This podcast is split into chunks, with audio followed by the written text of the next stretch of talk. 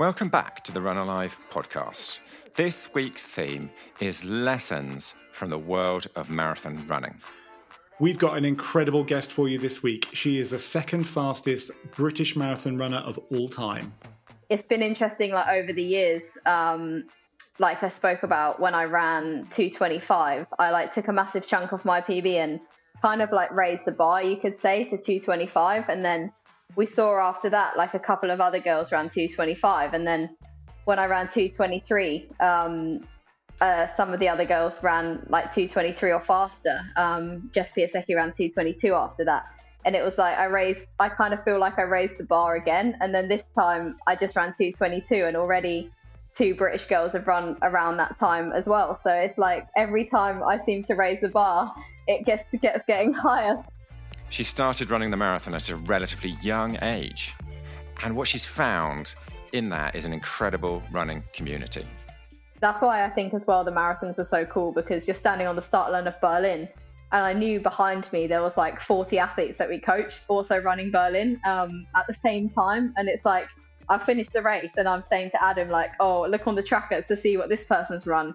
Um, and that's so cool because you, you can't, you don't really get that with other sports. Like, tennis, for example, like Andy Murray's playing Wimbledon, but general people aren't playing Wimbledon. Like it's just it is quite cool, like that side of running. So I think it's great that we have we have that as well. Um, the fact that everyone goes through the same pain and the same kind of feeling in the training, like it is the same, even though it's different pace. It's still the same kind of vibe. Alongside her elite career, she runs her own coaching business, and you're going to hear a genuine passion for the achievements of other people. I love seeing like what the athletes have done. Um, like sometimes I'll be lying in bed in the morning, my alarm goes off.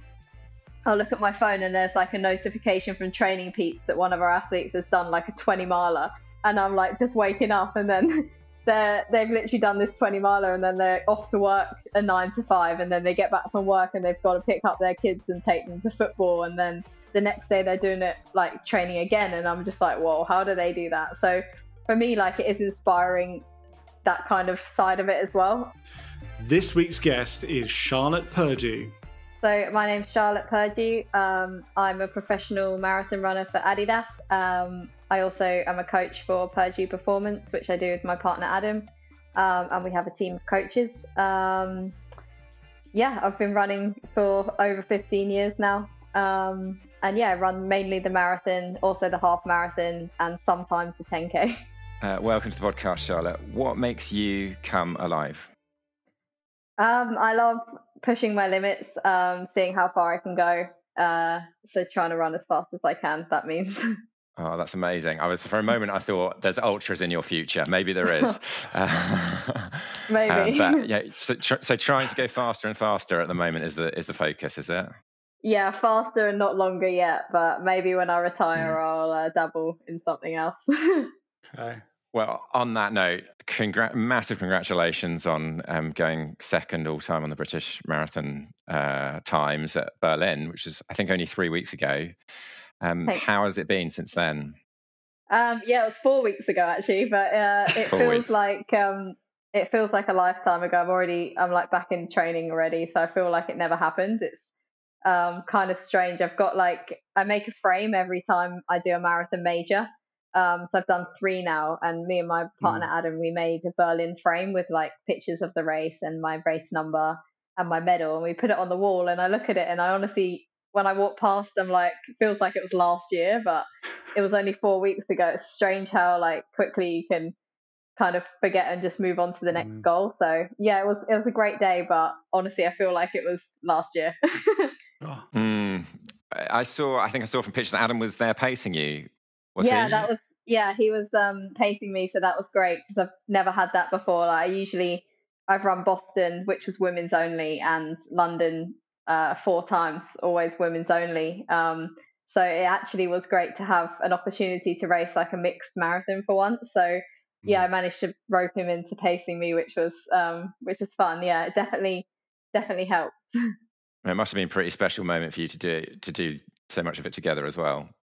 Yeah, it was good. I think he felt the pressure more than I did. I think he was very nervous. Um, he said to me like before the race that he because he's run 215, but he's only run one marathon. Um, he did Seville last year, and um, it was kind of his first build up, and he wasn't happy with the result, but I, he still ran 215 on debut, so it's not terrible. But um, when he was pacing me, he obviously had to run my marathon pace, and when he trains, he runs faster than my marathon pace, and he never really runs um, the pace that I run. So I think he was more worried about how it would feel like running that pace because, like mm. I said, he never trains at that pace or easy mm. runs at that pace or anything. So it mm. got to like the Thursday before the race, and he was like, "I'm gonna have to go for a run and just do a couple of Ks at your marathon pace mm-hmm. just to see what it feels like because I don't have a mm. clue." And I was just thinking like, "Oh no, he's either gonna take me out in like 210 marathon pace or something, um, or way too slow." But yeah, luckily it worked out all right.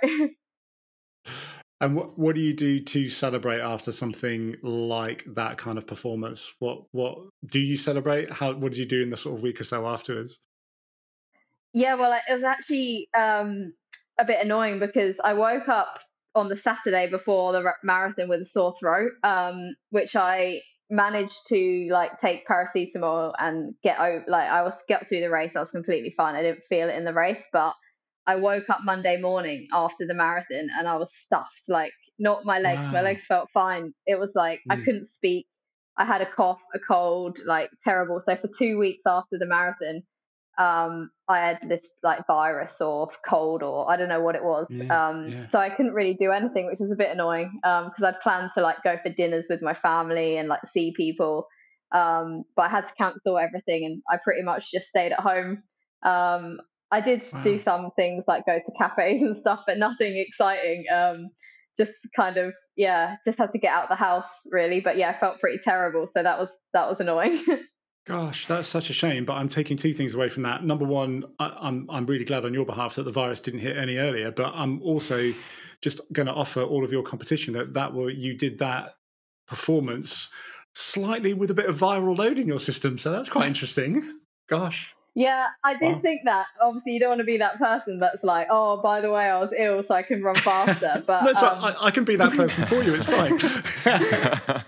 I mean, I, I say like in the race, I didn't. I felt fine in the race. I didn't feel hindered at all. But every time I swallowed, like after the race, you know, when you feel like you're swallowing a mm. razor blade, it was like that. Um, mm. I think I literally was lucky by like a few hours, basically, to keep yeah. that virus at bay um, it's just one of those things you like try and avoid. Obviously, race week, seeing anyone, or but obviously, I had to go on a plane and fly to Berlin, which was um, just had to be done. And there's a lot of colds going around, so I did wear a mask and I was really careful. But yeah, I couldn't believe it when I woke up Saturday morning and I I swallowed and I was like, oh my throat. But Adam was like, oh, it's just the aircon, you'll be fine.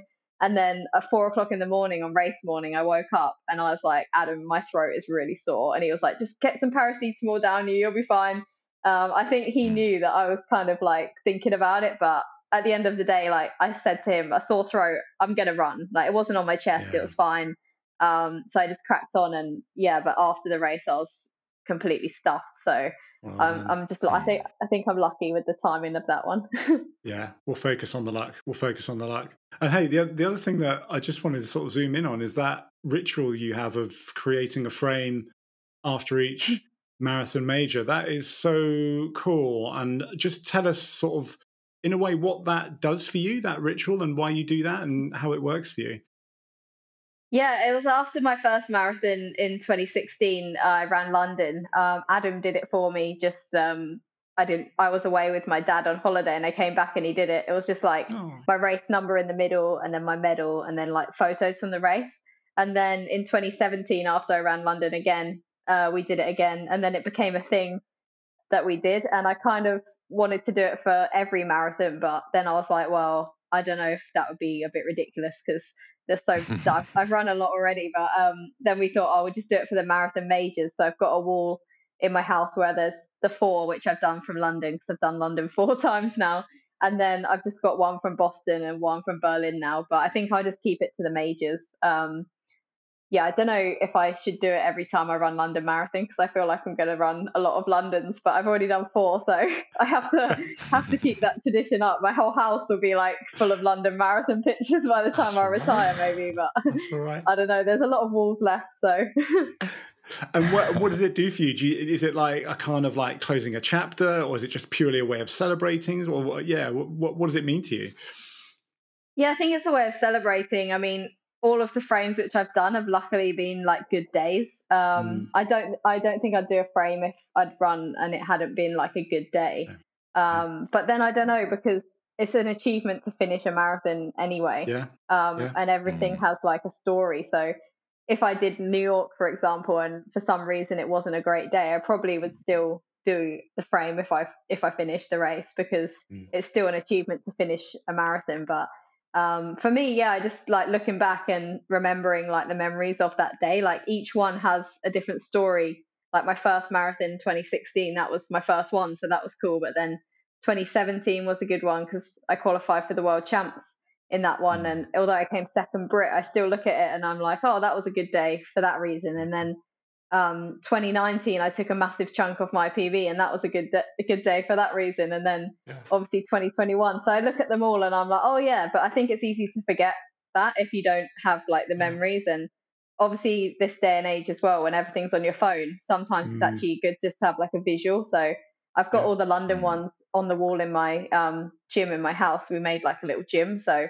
they're all in there. But yeah, the Boston one and the uh, Berlin one are just around the house. So I said to Adam he needs to do some majors so he can uh, make his own frame, but he, he's not really proud of his 222 50 or whatever he ran because um, I ran the last K like pretty much alone. Or he like mm. he um, dropped back because um, to let uh, the race organizers said that um, the women should obviously allow uh, if there was like a race going on. You can't really have a okay. pacer like hindering the race. Okay. So I ran yeah. the last bit alone, and I think Adam ran two twenty two fifty or something. But that's his time for uh, Berlin Marathon. So I don't think he's very happy with that. But so he won't make a frame for that one. oh, oh he'll have to go back next year and. Uh, yeah, and, that's what uh, I said. Yeah. yeah. um, Charlotte, you've been you're talking through all those those marathons going back to 2016, and you feels like to me you've been since you stepped on the line for your first marathon, you've been kind of at the top, near the top of British marathon running for for a while. Um, feels like, especially on the women's side, that's really growing some momentum, and there's some really fast times coming in now. What's it been like for you to be right in the middle of that for so long, and then to start to see more and more people coming through now? Yeah, I mean, it's good. I look back and it's um I've obviously had a long career already, but I still feel like I've got a lot left. It's it's mm. kind of a weird feeling because I did start doing a marathon when I my first one I was 24, which is um not like that young, but it's quite young. Um mm. but now I'm mm. 32, so I've already had like a long stretch, but I do feel like I've still got a few more years left in me um to improve, but it's been interesting like over the years um like I spoke about when I ran 225, I like took a massive chunk of my PB and kind of like raised the bar, you could say, to 225. Mm-hmm. And then we saw after that like a couple of other girls ran 225. And then when mm-hmm. I ran 223, um, uh, some of the other girls ran like 223 or faster. Um, mm-hmm. Jess Piasecki ran 222 after that. And it was like I raised, I kind of feel like I raised the bar again. And then this mm-hmm. time I just ran 222 and already two British girls have run around that time as well. So it's like every time I seem to raise the bar, it gets gets getting higher. So like I'm up for raising the bar again. Um, it obviously gets harder every time, and yeah, it's it's a good thing because you wouldn't want to be like, I, I mean, I wouldn't want to be running 222 for example, and then be the best by like five minutes and not have any hmm. competition because mm. I do think it is good in general for the sport and just to have competition anyway is, is always a good thing. You don't want to be like just so far ahead that you're kind of mm. yeah the only one so it is good um obviously it's hard as well because like i said before i keep raising the bar and then people keep matching it but um yeah it's a cool thing. Yeah. Do you feel the pressure? Do you feel any pressure or is uh or is it you know more kind of like well you've been doing it for so long that uh that you know that you know you've got that performance in you?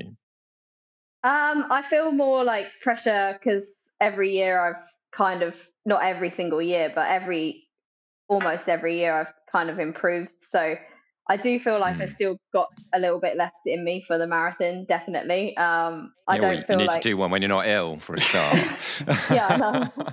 I don't feel like 222 is my like maximum. Whereas I don't know, like for the 5k and the 10k on the track, I feel I would be happy to retire with those times because mm, I've kind of left that chapter behind, and I don't know if I could go faster for the 5k definitely, and I don't I don't know about the 10k. I don't know if I want to try, but even the half marathon, like my time is good. Um, and I'd kind of happily re- retire on it. Obviously, I do want to go faster, but I would happily retire. But the marathon, I wouldn't be happy retiring with this time. Like, I still mm. feel mm. like there's a lot left in the tank. So, um, that's something that, yeah, I do want to keep improving um, I feel like I've reached my my goal. I think you know when you're like running and training and like doing the race that you reached your maximum but mm. i just don't mm. feel like for the marathon that i've reached my maximum yet i still feel like i've got stuff left in me that's really interesting because well on a personal i feel similar about the marathon like i feel like what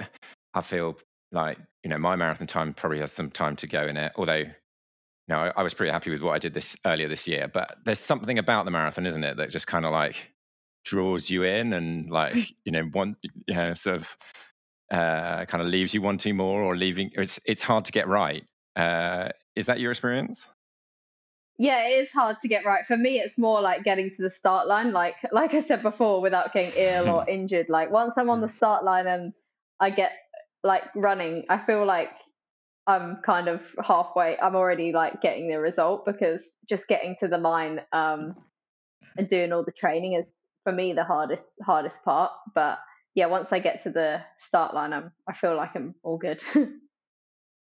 and Charlotte, one thing that's really striking me is um, so you you didn't mention the word pressure at all. We offered the word pressure, um, and also just listening to you, it sounds like your motivation is very kind of inside out if that makes sense like you you're really interested in what more you can do this is about you achieving your potential i'm just sort of go could you go into that a bit more about how do you frame like do you feel external pressures or is this really for you? Like what can i do? What where's my potential and where can i get it to? And you're not immune but you're much less bothered about the external pressures. Yeah i kind of feel like um i yeah i'd say i'm not actually that bothered by the external pressures because like every day obviously marathon running such an individual thing. Like it's not a team sport although there are pressures i just i don't know because it's like every day i'm going out and doing the running i'm doing the training. Obviously my coach sets me my training but it has to be from inside that you want to do it. Like if it's mm. raining um, and my coach is in australia and he's setting me a 10 mile run like he doesn't know if i'm going to do it but obviously i'm going to do it. Um, and i'll probably run 12 miles instead of 10 but it has to come from like inside because i just feel like otherwise you're not most like for me anyway i wouldn't be motivated to do it every day. Like for the last 15 years i've never i've never had a day where i haven't trained when i'm supposed to. Like mm. like i said even if it's horrible weather and um, obviously there are days where you don't feel like doing it but i always do mm. it.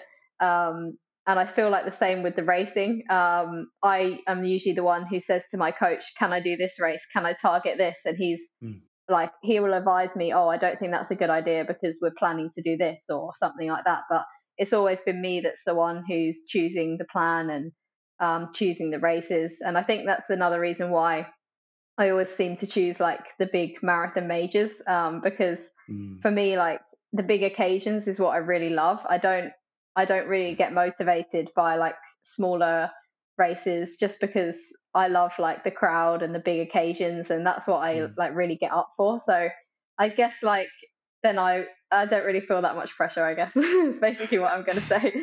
Um more just yeah. like intrinsically motivated. Yeah. Mm. And that comes through really strongly. It really does. Thanks. you you you um you took us down the route of coach and coaching there, and it is notable. Your coach is in is is in Australia. Um, that's a much better place to be at this time of year. They're heading into summer, but on on maybe let me just let me start on a practical level. That's a that's quite a long distance. Just um, hmm. how did you end up with Nick as your coach? It's Nick Bideau, right? Is coaching you. Yeah. How, how did that happen? How does it work? All of that sort of stuff. That's an interesting choice. Yeah, um, I left my old coach, who was my first coach at uh, Mick Woods um, at Aldershot, I think around 2015. Just I needed a change, and I had like a heap of injuries, and um, I just wanted a change basically. So I was looking for a new coach, um, and Nick uh, comes came over to Teddington, which is where I went to university at St Mary's, um, and he coached another British runner called Andy Vernon.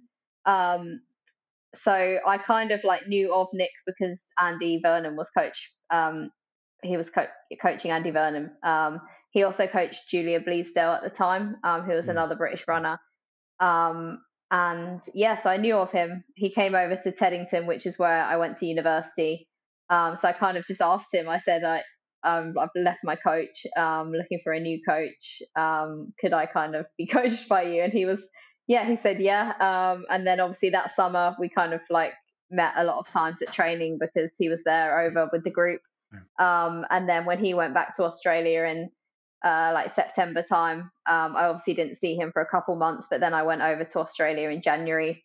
Um, and I've kind of just kept that routine now since. Mm. So, yeah, basically every January I go over to Australia. Sometimes I go earlier.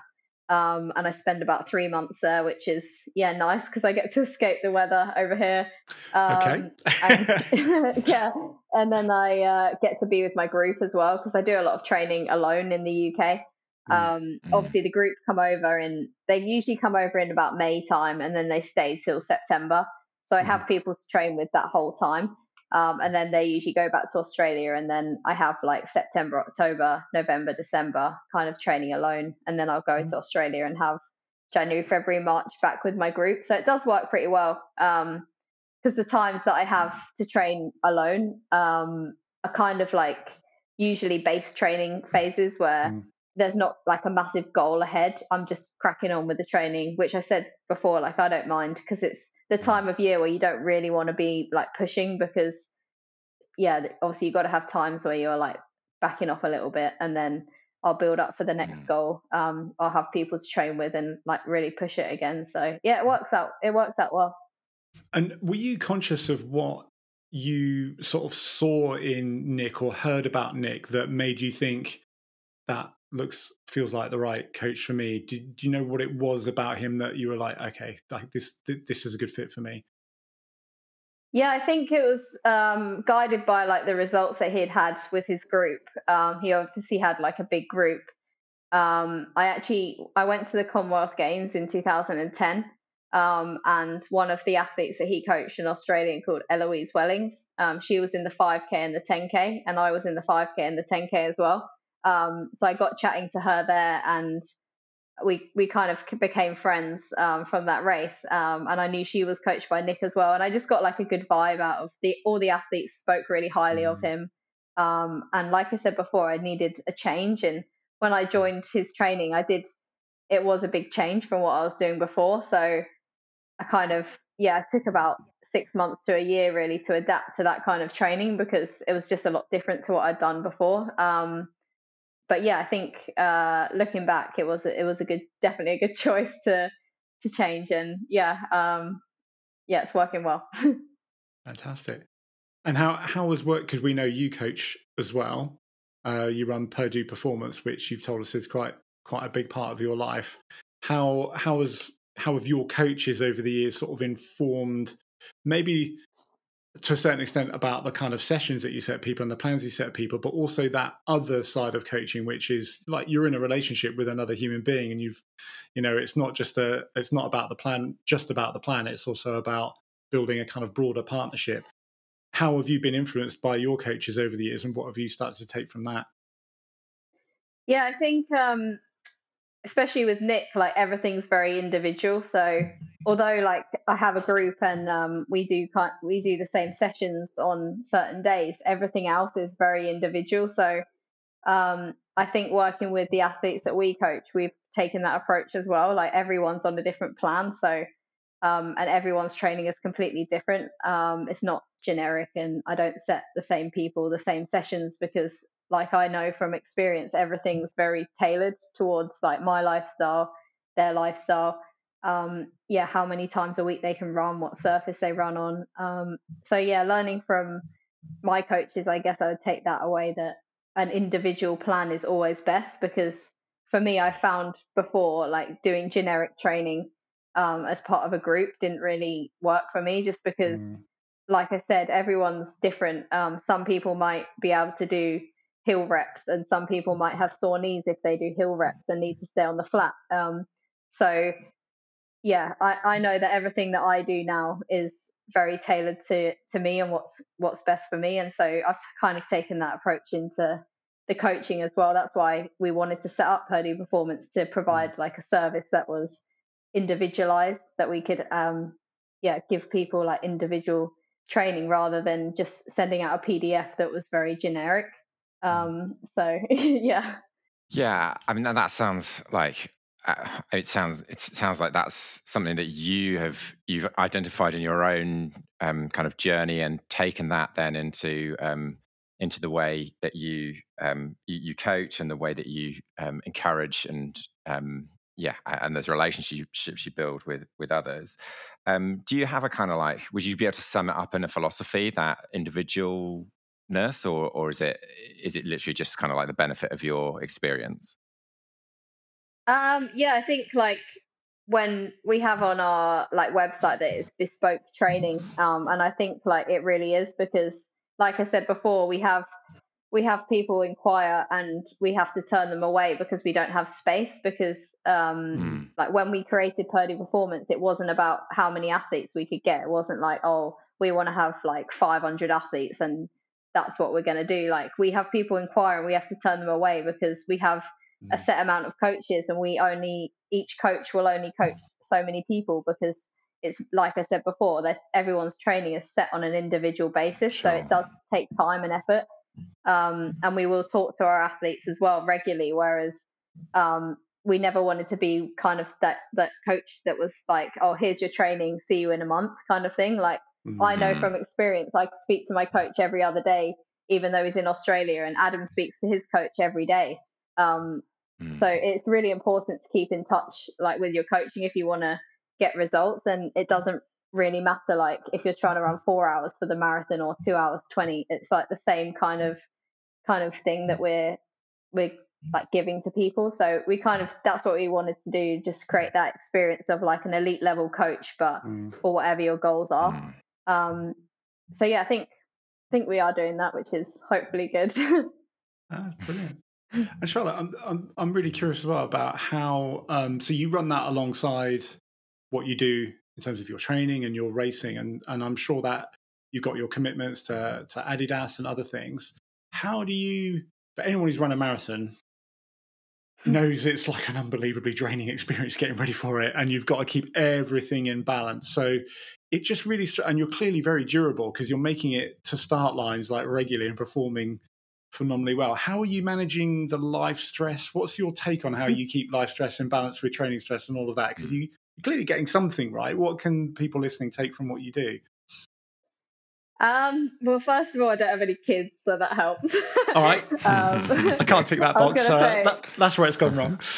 I mean, I couldn't imagine looking after another person as well as myself. Um, have, you got, have, you got, any but, pets? Have you got a pet, a dog, or a cat, or anything? Yeah, I have a pet okay. dog, but actually, that's another funny story because she's 18 now, my dog, Chloe. Um, oh, but wow. she's uh, she lives with my dad um, because yeah, that's why uh, just I'm traveling so much and because she's yeah. so old, she kind of needs like stability. So I always say to Adam, like, how funny is it that we can't even look after a dog now? Like, so there's no chance that we're having kids anytime soon because we can't even look after a dog. But yeah, honestly, like Adam obviously does a lot of the Purdue performance um, mm. with me. So I think of we set it up together in 2018, but we have a team of coaches now. So um, mm for me, when I was training for like Berlin and like world champs last year, I took a, a step back from the coaching and mm.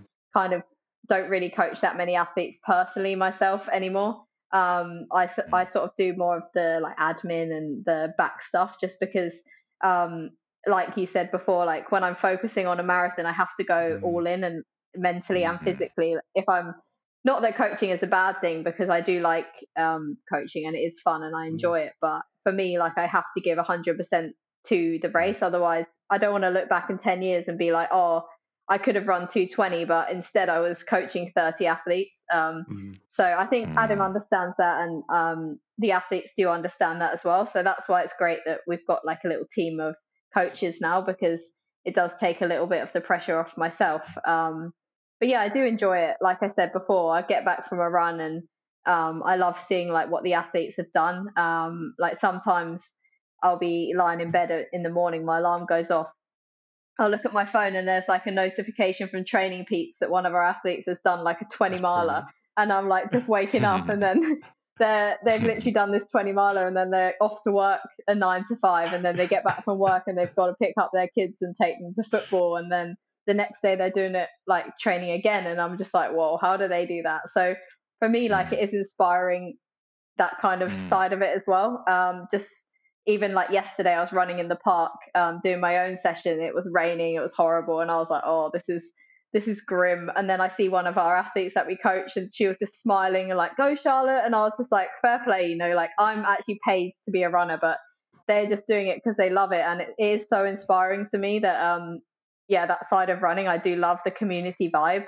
Um, yeah. mm. That's why I think as well the marathons are so cool because you're standing on the start line of Berlin, and I knew behind me there was like 40 athletes that we coached also running Berlin um, at the same time, and it's like I finished the race and I'm saying to Adam like, oh, look on the tracker to see what this person's run, um, oh, and that's yeah. so cool because you you can't you don't really get that with other sports like tennis for example like Andy yeah. Murray's playing Wimbledon but general yeah. people aren't playing Wimbledon. Like it's just mm. it is quite cool, like that side of running. So I think it's great that we have we have that as well. Um, yeah. The fact that everyone goes through the same pain and the same kind of feeling in the training, like it is the same, even though it's different pace. It's still the same kind of vibe. yeah. Mm. Mm. Uh, well, I, I, mean, your kind of passion and the, the inspiration you take uh, from your athletes is just really coming through as well. But I know, I think you're an inspiration to many of them and to many other people uh, who are, you know, maybe taking their first steps in running or, you know, training for their first half or their first marathon. Um, like, do you feel like do you feel like that? Do you feel like um, you're a role model or an inspiration, or um, or is it just uh, yeah? Or you know, how how do you feel like in terms of your role as a kind of as one of the fastest British marathoners of all time? Um, I think it's like obviously a privilege to be uh, told that, but no, I just I don't really feel like any more different to anyone else. I think I'm hmm. still yeah I don't know I'm still doing the same kind of training and um, obviously probably a bit more more training than the general public, but it's the oh, same kind of thing. um, so yeah, I don't know. I don't I don't feel like I'm any more special than anyone else really running a marathon. I think everyone's everyone's achievements are really yeah really good so. And what what advice or encouragement would you give to people who are yeah who are maybe taking on their first marathon in the next few months?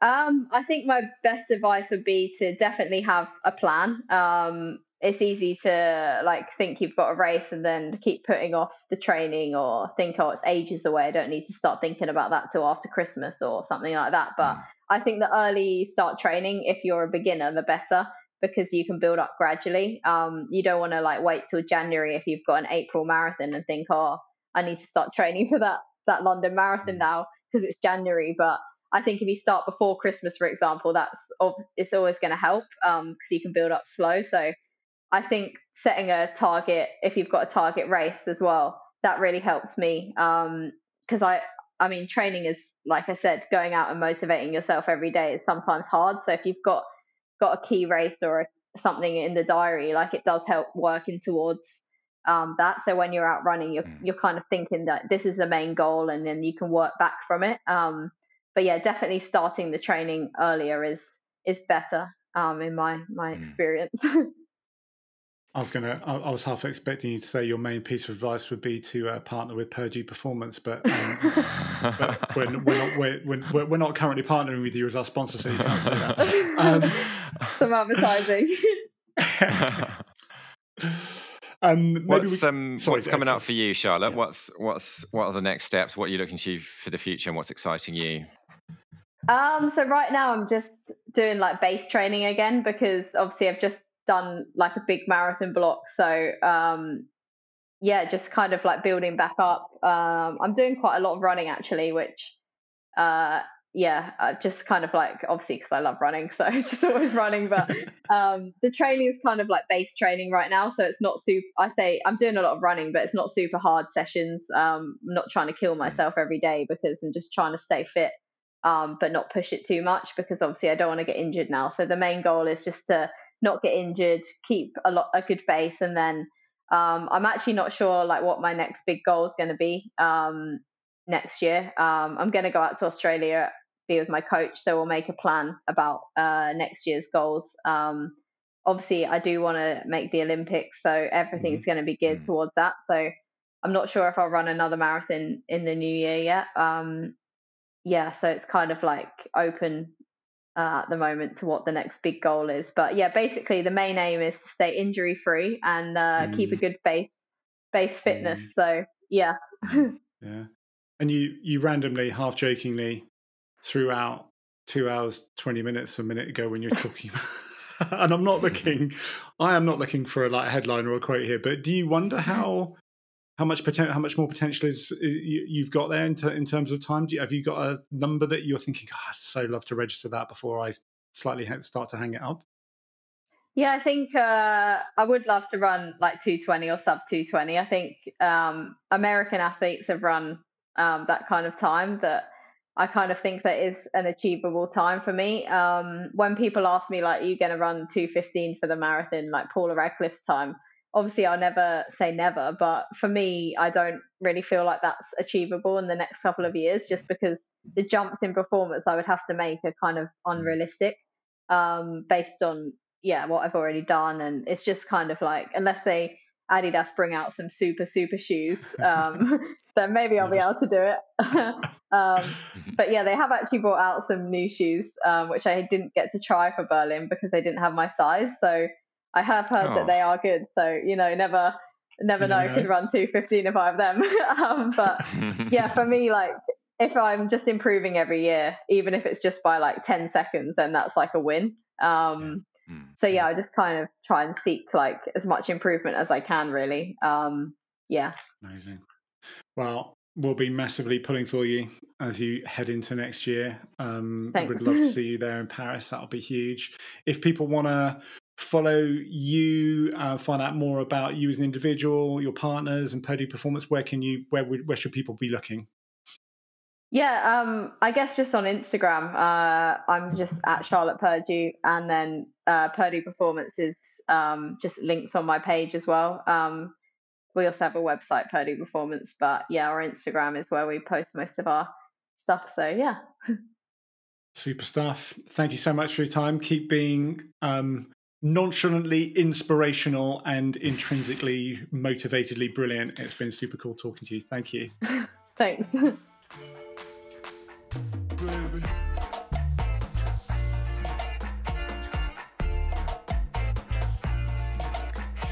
Gary, it was so fascinating to hear from Charlotte. She came across as so balanced and level headed. Totally completely centered. I'm actually really jealous she can feel like very centered. She knows what she's all about. Um, very good at making kind of building her world to support her performance in a way, but not. But you know, you don't get a sense that this is someone who lives only and exclusively for herself. Right? She's very embedded in mm. her community and her relationships. But yeah. Very you could you could hear how inspired she was to hear like the achievements of some of the people she coached or like you know, yeah. when she sees them running past in the park or whatever. Yeah. Um, Love yeah, that. She knew exactly how how many athletes she she was. If forty athletes were behind her at, at Berlin, and she had a notion mm. of how many were in that that that that they had from their yeah from their training company. So yeah, she's she she lives with um, not just the intrinsic motivation. Maybe we should hover over that for a minute, but also very an outward life as well, and you know, focused on other people.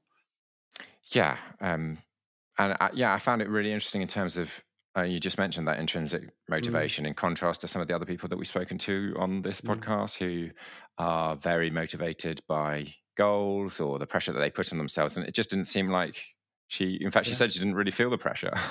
Totally, and it's all valid, right? There's there's no um, necessarily right or wrong Hmm. way of doing this at all.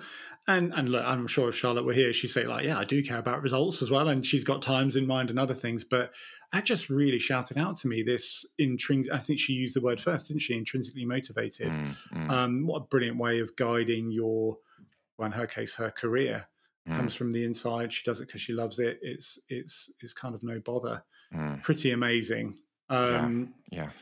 Hey, one of the things we, um, well, the thing that we wanted to light on though is what we can learn from Charlotte is that um, little snap- snapshot of the conversation that we had about um, how she manages the different pressures of life mm, um, as an elite athlete of her job being running marathons, but Mhm. also she's got her coaching on the side, um, and you know, a dog to look after her, um, and uh, you know, it's, it's kind of funny the way she said, "Oh, well, you know, we're never going to have any kids, and my dad looks after the Mhm. dog now, and actually, I'm just doing the admin in the business because."